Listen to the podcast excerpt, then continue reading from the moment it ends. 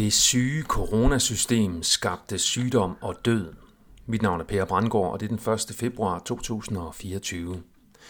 Jeg forklarer her, hvordan det syge coronasystem forhindrede korrekte sygdomsdiagnoser og effektiv sygdomsbehandling under pandemien. Nu har jeg efterhånden læst og hørt så mange beretninger om, hvordan syge mennesker med påstået covid-19 er blevet ikke behandlet til døde af sygdomssystemerne i både Danmark og udlandet, at jeg har dannet mig et overblik over det syge system. Det sygdomsfremmende og dødbringende covid-19-system stirrede sig blindt på én test, PCR-testen for det nye coronavirus. Differentialdiagnose blev konsekvent undgået.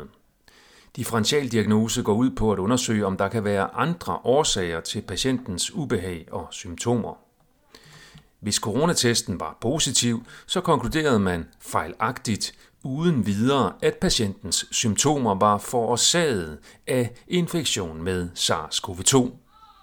Dette er en helt fundamental fejl i klinisk diagnostik. Det kan jeg gennemskue, og jeg er ikke engang læge, men jeg har dog en naturvidenskabelig kandidatuddannelse i et sundhedsrelateret fag.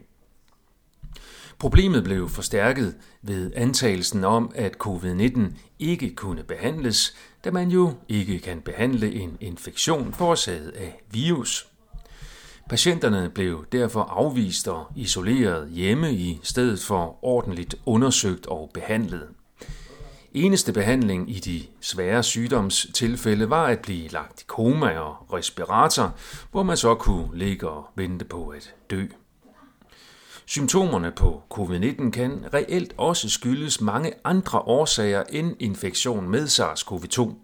Men hvis man altid først tester for corona og ikke tester for andet, hvis coronatesten er positiv, så ved man ikke, om de sygdomstilfælde reelt var covid-19 eller noget helt andet, der ville kunne behandles.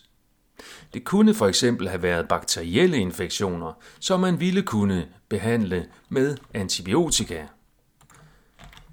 Den forkerte diagnose kan dermed have forhindret behandling og fremmet sygdom og død. Det er, efter min mening, en katastrofe uden lige i medicinsk historie.